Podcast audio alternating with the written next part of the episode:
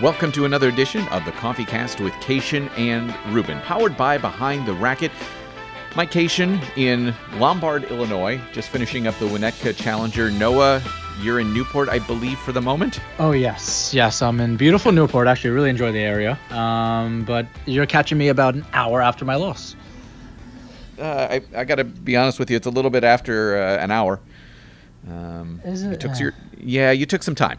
Ah, sorry Um, about that. And, I tried to give you some space because I didn't know if you were going to chuck a racket at Alex Bolt or something. So No, just no. to give you your space. The only thing I was gonna do was um, first and foremost dig up the courts myself and get the Mm. process going. Uh, but I thought I would let them finish, you know, that after the tournament. you didn't pick any grass and eat it. No, no, that only happens when you win matches. I'm not quite there Oh. yet. Okay. No. All right. Well, um, of course, the Coffee Cast is brought to you by New Balance. With Wimbledon now in the books, it's time for all new kits and all new colors. Players are already receiving their new outfits, gearing up for the U.S. Open in under two months.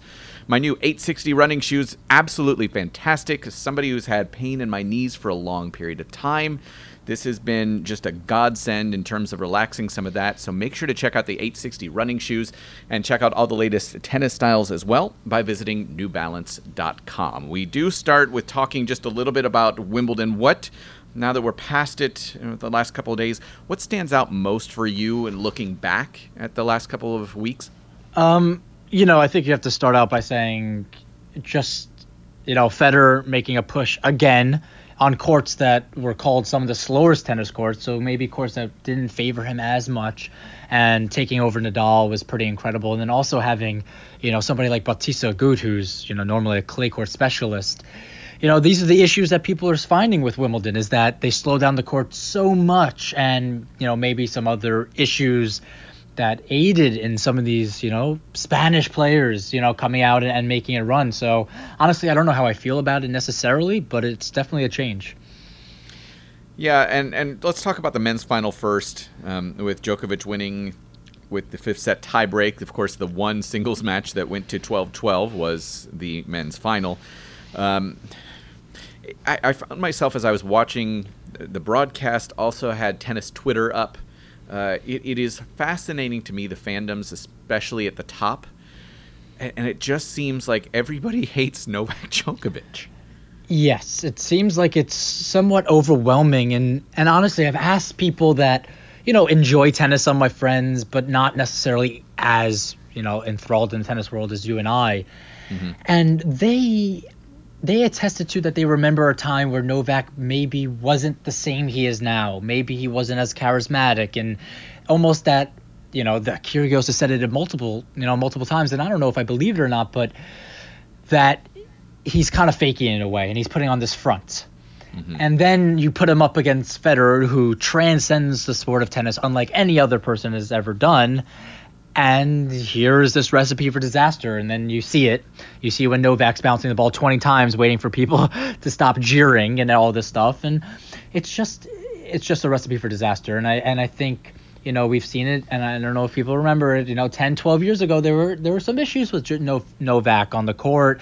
You know, pulling out for matches and, you know, not the most fan friendly person and and he's definitely worked hard to change that but i think people True. still remember that side of him Did you ever watch, uh, I, I believe for your generation, WWE wrestling? that was never uh, my form of entertainment i, I understood it but So, so in in wrestling, there's this idea of the heel turn, which is when like a seemingly good guy just suddenly turns into a bad guy. Maybe he goes over and body slams somebody when they're not supposed to, somebody that's supposed to be your friend, Okay. etc.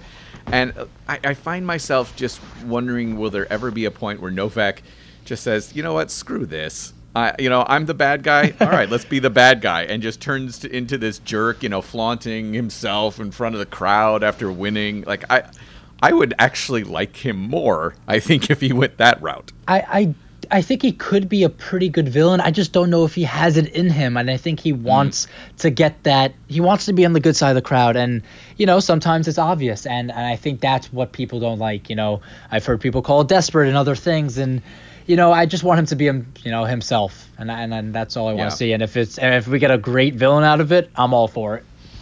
On the women's side, Halep beating Serena in the final. Um, again, I think a, a, lot of that has to do with the slowing down of the courts. Um, Halep saying that that was one of the best matches she's ever played in her career, if yes. not the best. Uh, to beat Serena in the final, I have to be honest. Uh, we had a very late night in Winnetka on Friday night. I think I woke up at about nine nine fifteen after going to bed at something like two. I, I, it was over.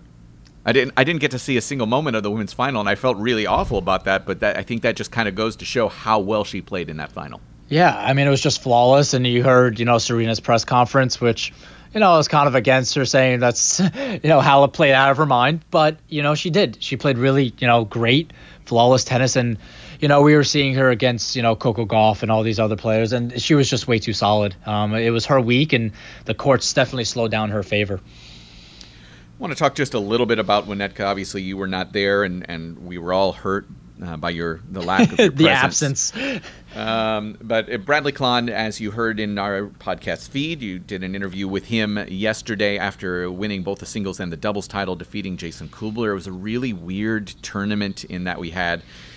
I believe five or six of the uh, 15 doubles matches were walkovers. We had players folding um, in in different reasons for injuries, whether it be heat or actual physical injuries on the single side as well. And, and it just got me thinking about how this 48 player draw. I don't think it's doing players any favors. And I know the idea is to have more opportunity um, for players to get into main draws and potentially earn points. But the idea of playing five and potentially six matches within a week I, don't know how you feel from the player side. From my fan slash broadcaster side, I, I, can see through the week how players get worse and worse, and there's just obviously a higher risk uh, for wear and tear injuries throughout the year. You know, once this all these rules changed and I started getting a better understanding of them, I was praying every week that I'm seated. It is such a yeah. big difference, and especially if you get past your first round. You know you know, sometimes it's tough because the person you're playing before may have had a match under their belt. Now they're feeling confident. But if you get past that first round, you feel so much. You feel refreshed, and you have this understanding that some of the, half of the other guys you're playing against are already tired. They're feeling the fatigue set in, and you know, I think these draws are highlighting some of the major issues in tennis right now. I mean, yes, it was a little, you know, the the withdrawals and and the the issues on court you know, we're extended in Winnetka, but this is the stuff we deal with all the time. And, right. you know, you look at a Grand Slam and people pay for tickets and boom, 16 people pull out. You know, they're they're retiring, they're doing this.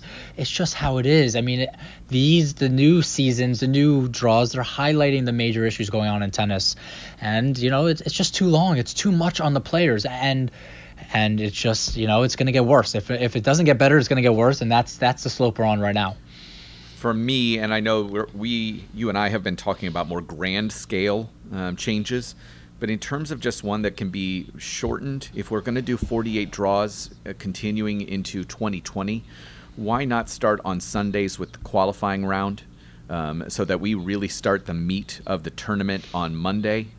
We also can then potentially put in a Saturday doubles final so that players could then get to qualifying Sunday in the next week and that's I know that that's just kind of a band-aid fix for a bigger problem, but it's one that's going to at least allow for a couple of maybe a day or two days off within a week for players who are seeded and only have to play five matches in a week. It took me a while to realize that qualifiers actually played on Monday, and they you know they right. wanted this whole Monday to Sunday. It's just going to be a week, nothing else, and I thought it would be better for you know the tournament, but. I, I don't know if it is. I, I think if you get the qualifying done out of the way, and then yes, a Saturday doubles final is a must. Uh, there's no yes. there's no need for anything else. And and the fact that people are not listening to players saying this is wrong. It's not like just two or three.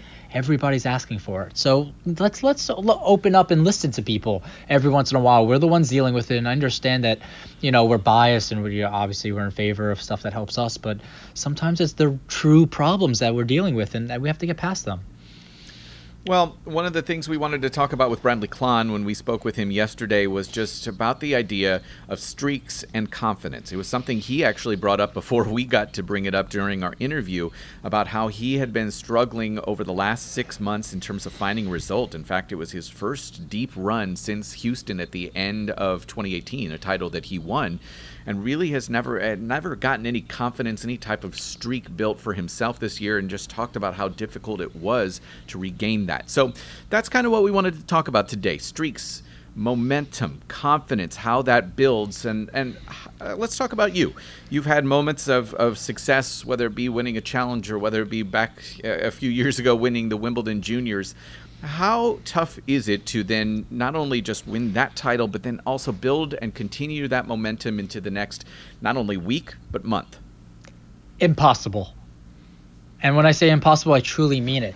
The reason why it's so tough to break through in tennis is because a lot of the you know the players that are breaking through, they're doing it in a short period of time. You know they you know they could be, you know steadily around a certain ranking, but once they catch fire, they somehow manage to keep it for two to three tournaments, and that's all that they need to break it through to that next ranking level, whether it's you know 130 to 100 or 75 to 50 or even 200 to 150. You need a good span of tournaments. So, with that being said, I mean, I'm looking back, and even from the juniors, I couldn't string together tournaments. It just never was possible. I mean, starting from winning Junior Wimbledon, people were like, oh my God, you went back to back and you won Kalamazoo. No, actually, I played Spencer Papa in a future and I overheated in mm. between uh, Wimbledon and Kalamazoo. So I lost first round. I actually don't know if I ever won a match the first round of a tournament after winning a title. I remember winning Noumea. I go on and lose, lost first round Australian Open qualies. I played, I won Tallahassee last year. I lost next round to Michael Mmoh, first of, of Savannah. I mean, every time it was just exhaustion. I couldn't, there was such um, a release of anxiety and all these things that I couldn't manage to get it back for the next week and then you have all these issues of you don't have time to prepare because you're you know finishing Sunday and you're playing probably Tuesday, and so you don't have time to prepare. You don't have time to recover properly. Then you have to work on travel and getting to the next tournament. I mean, it is a highly difficult thing to do, and you know that's been the reason why I haven't made you know severe jumps. And you know, the best I've done was you know tournament letdown tournament where I've done successful. And then um, last year, you know, you have like a quality for Atlanta win around, then two qualities DC. So like, you know, they're okay, but it's not enough to break it through to the next level, and I've never been able to. I want to let's let's be honest here, Noah. You are a player who it's you are one of the smaller players. I, I, I thank you to Thank, tell you that, but no, let's uh, tell everybody. I'm you're not, not six foot six.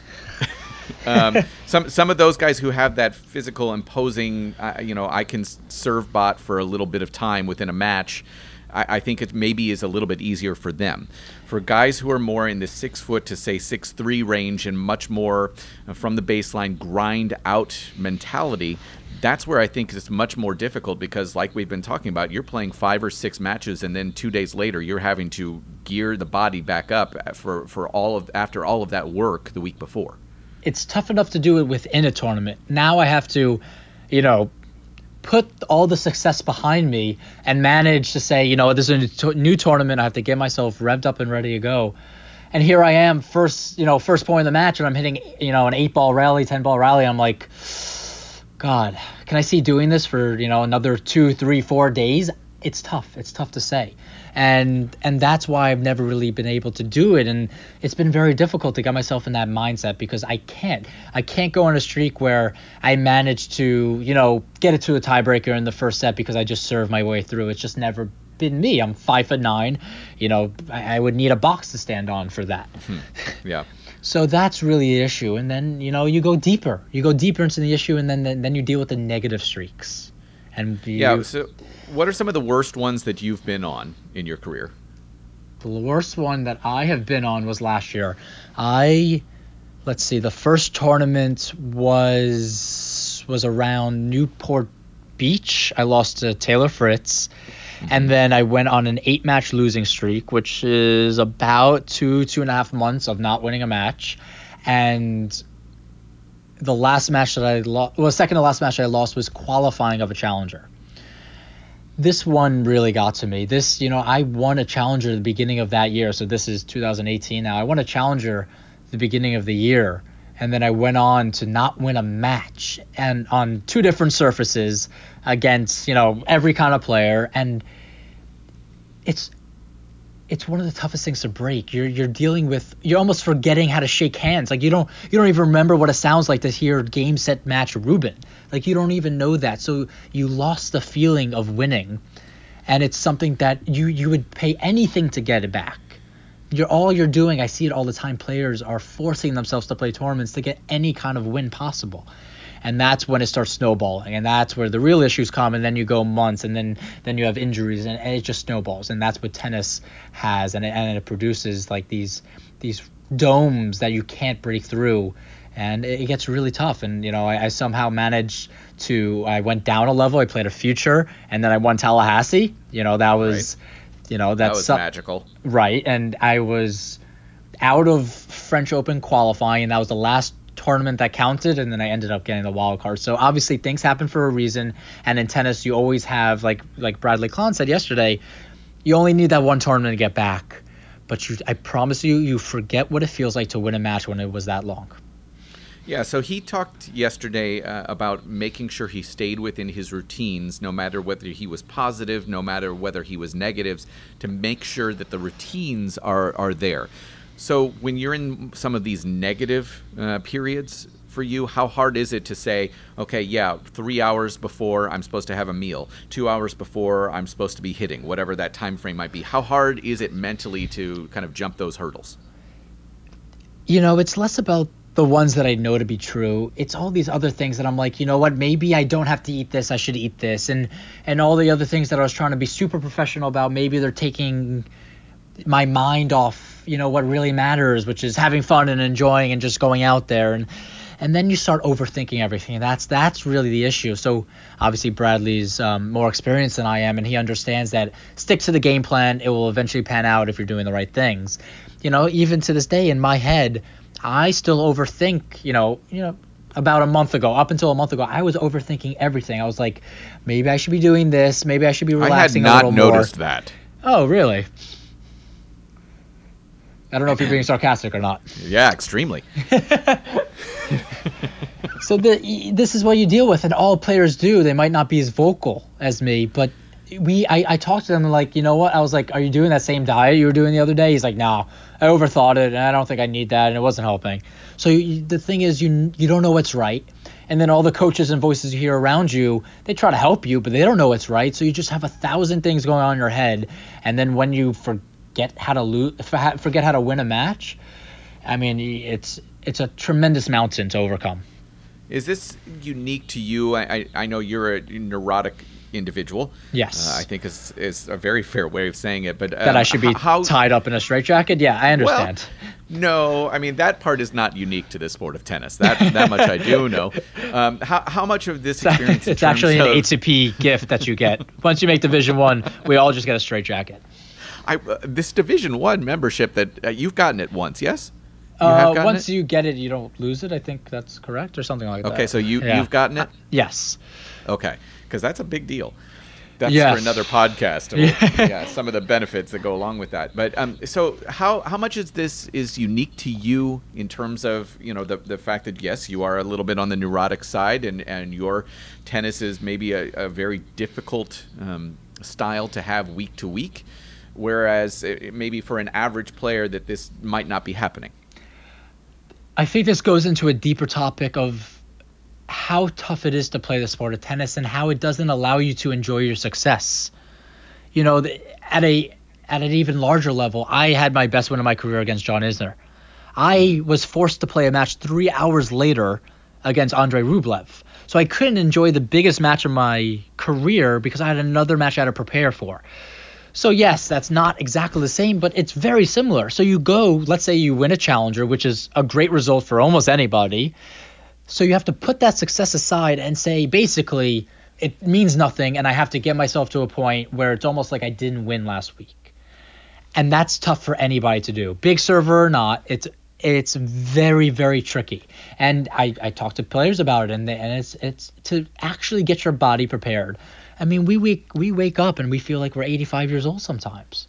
So now we have to, you know, two days later play a first round match after we just played a final, it's it's insane. It, it, really truly is. And if you can somehow you know scrape by the first round match, it's okay. But that first set that you get back on the court, it's like whew, I don't know if I can do this right now. One thing I've seen a lot over my career back as a press aide uh, and then as well on, the, on, this broadcast side is how difficult it is for players, especially who are experiencing success in terms of a challenger title for the first time in their career, as well as breaking into the top 100 for the first time in career. You see a lot of losing streaks that accompany both of those particular accomplishments. Um, I, I think of Mitchell Krueger this year um, and just how difficult it has been for him to kind of reclaim that same success that he had after winning his first title in Dallas this year, just one quarter final for him since. Um, I, I, can think of countless examples of guys who broke into the top 100 for the first time, and then there's just this relief of, oh my gosh, I've overcome this massive thing, you know, and, and they're not able to sustain that positive momentum. Um, and, and it's it's been most frustrating for me to see these guys who just want to be able to enjoy a little bit of success and then it just goes away in a heartbeat. Two things expectation and there's no safety net. So, one, your expectations change immediately. And in the incredible world we have today, which is the social media base and how easy it is to get your opinion out, now we start hearing from everybody, you know, everybody expects great things now and we're so happy you're here. We always knew you could be here. Now you got to stay here and you got to make the next jump. And we're like it took forever us for us to get here. Now you guys are hoping we get to the next level and it's just it's ongoing. And i've spoken to players at every level and i'm like does it change? Do you feel that safety net? Do you do you get to 75 in the world and you're like whew okay i have a second. Let me let me take it easy. And they're like no it doesn't end. It never ends. And that's the issue with tennis. I mean with this idea of no contracts, with this idea that there's no there's really no off season, that you can never enjoy that year you had because you're always, always in the back of your head saying, What's next? How am I gonna defend my points? How am I gonna further my points? And how am I gonna live up to the expectations everybody has for me? And that's a very um, difficult thing. Uh, Bjorn Fratangelo got some great advice last night that he posted on Twitter. I don't know if you say it. Um, there were a couple consecutive tweets that he received. One said, I, I got to say, I was quite amazed watching Bjorn Fratangelo today. Some of the shots he hit looked impossible, and he still got them in. Uh, the next person said, um, you know, he, Bjorn was not happy with that critique necessarily. And then the guy said, well, that's probably because they put some money on you. I mean, you don't play the same in challengers eh, versus masters tournaments, so maybe you should give 100% every time. Mm. And I mm. think that's. Ex- that's exactly right. I mean, yes, you guys got to give hundred percent every time, or else what what are we doing? I know. I hate when I go out there and my whole career is on the line, and I, I just I don't even care. It's it's so right. frustrating to not get the care and the love. It's just not there, and you know, you know, some tournaments are really fun to be at, and then I have it, but for the most part, God, what am what am I doing? I mean, you know, I have enough lessons outside the court that I'm making enough money, so it's okay. So in, in this particular thing, one, one thing I don't think we've necessarily done enough of over the last couple of weeks are, are maybe what we think might be some solutions, some ways to help this. Um, each of our uh, problems that we pick on each week. Um, it, from your perspective, the player perspective, what's going to be most important to change this and, and help make it a little bit more, um, I don't know, just easier for players to continue building some momentum? it is solely an individual mentality aspect that you have to understand maybe maybe the next week I take it off. Maybe I relax and I still have that winning mentality in my head, but I'm fresh and I'm ready to go for a week or two in the future. Mm. I mean, you see with the top guys. Yes, they have the luxury because they know they're going to do well, but you know, it's very very rare that they play a tournament within a week they they usually have a week off in between good results, and that's because they need it. They're putting so much effort and time and, and mind into each match that they need the time in between. We don't have the luxury, you know. If you're if you're 150 in the world, you don't have the luxury for that. You're not making enough money. You're not making enough points, so you really have to, you know, play as many weeks as possible. But you know, I've gotten to a point where, like we've talked about before, I'm doing what's right for my head, and I know that it's inevitable that I'm not going to do well. So why even put it out there? I'm going to give myself every week to have the best, you know, giving myself the best chance possible to be successful. And even whether it's a good result bad result, I go home, I relax, and I start again. And I think that's the only way to go about it. And I think forcing and pressing the issue only ends in, in negative outcomes. So for me, one thing I've been thinking about a lot since we started doing this podcast more on a, a consistent basis is the uh, capping the number of weeks. So it's kind of to piggyback on what you just said, but capping the amount of weeks that players can play in a year. Um, forcing it from an institutional, I know, forcing it from an institutional standpoint and saying you can only play, say, 30 weeks a year or 25 weeks a year. Um, and and then it forces these players, forces you guys to be a little bit more selective with your schedule, um, and and actually think about kind of spacing that out, and and maybe the performances will be better because they're not throwaway weeks anymore. Yeah, I mean it's not a bad idea. I think we just start out and just cut three months of the schedule off. I know it sounds crazy. I yeah, just, no, you're, you're fine. I, I just don't see it in any other regard. I mean, people come up to me and they're like, "Oh, your season's over." This is at the U.S. Open. They come up to me Yeah, like, "Oh, yeah. your season's over." I'm like, "Oh no, I have three more months." They're like, "Wait, what? It's not done?" No, no, no, I have three more months. It is insane. let me let me just players. say last night I was watching the local news here in Chicago and they did a recap of the Wimbledon men's final and the anchor ends by saying we'll see them next at the US Open. I'm like, well, no, it's not not quite right. Um, no, nobody gets it. Nobody gets it, and that's why we have to open their eyes. They don't understand the physical and mental how distraught we are after six months. I mean, we joke around, and you know, we get awfully negative sometimes, as you know. Um, and it's you know, it's March, and it's like, is it November yet? Is it, it's got to be November. This is March.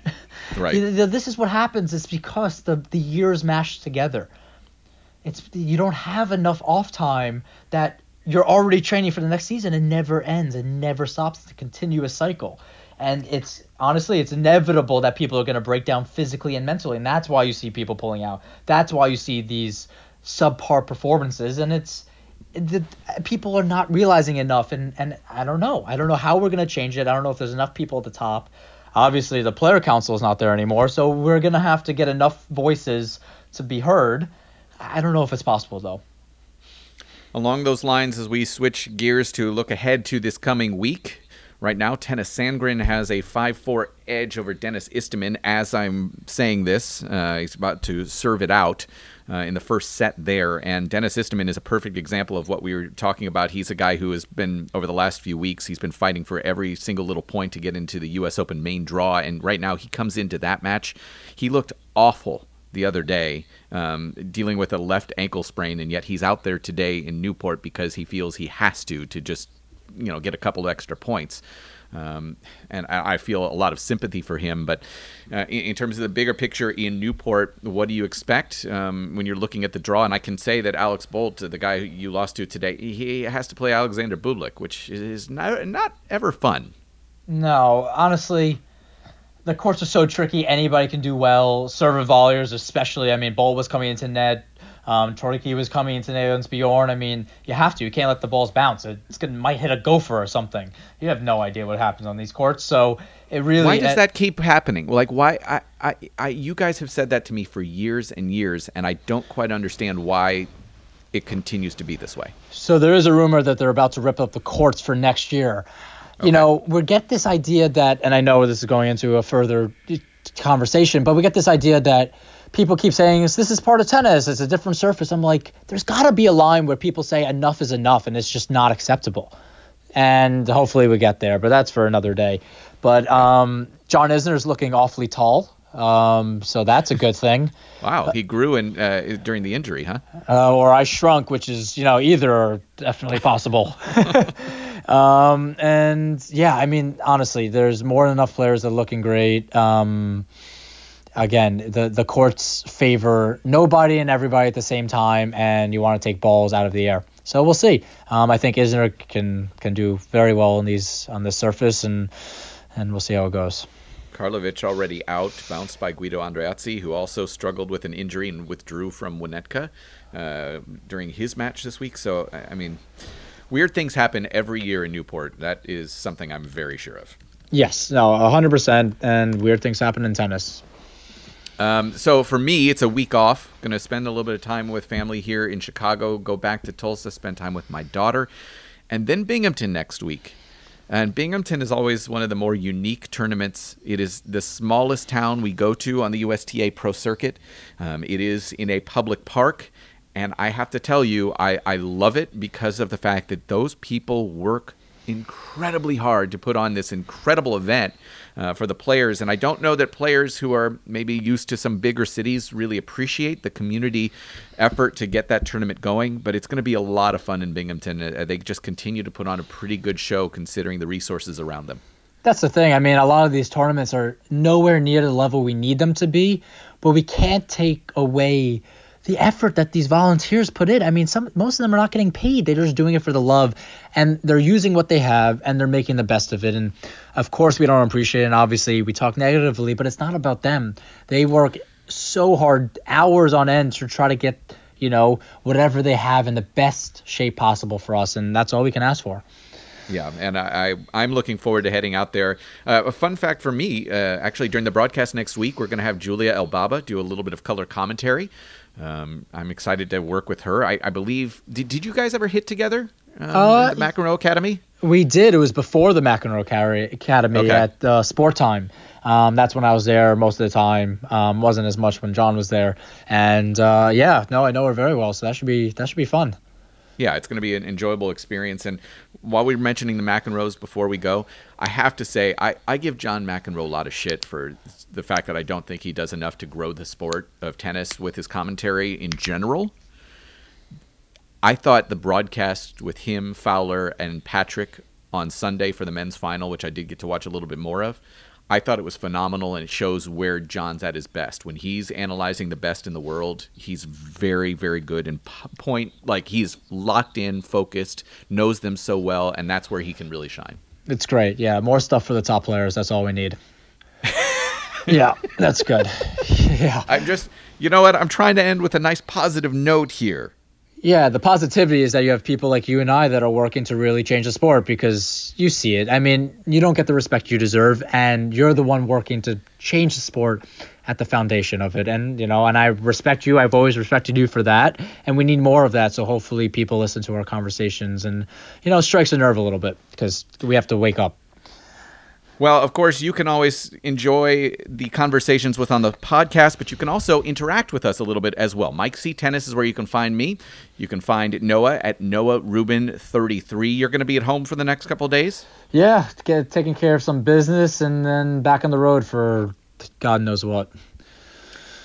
I, I got to be, be honest. I didn't win the Voss World uh, special behind the racket water, and so I feel like uh, I should end the podcast at this point. Yeah, you're not gonna get one, so please okay, don't try. Cool. Yeah. All right. Awesome. Well, I'm really excited about that. Well, Noah, uh, enjoy your week at home. Get some business taken care of. Jamie at home as well. Yes. No, it'll be an enjoyable week. Uh, hopefully, some nice weather and rehab, and then get back out there. Okay, sounds good. Well, that will do it for another edition of the Coffee Cast with Cation and Rubin, powered by Behind the Racket. And don't forget, as always, interact with Noah, Noah Rubin 33, myself, Mike C. Tennis, and for Noah Rubin, Mike Cation signing off. You've been listening to the Coffee Cast with Cation and Rubin, powered by Behind the Racket.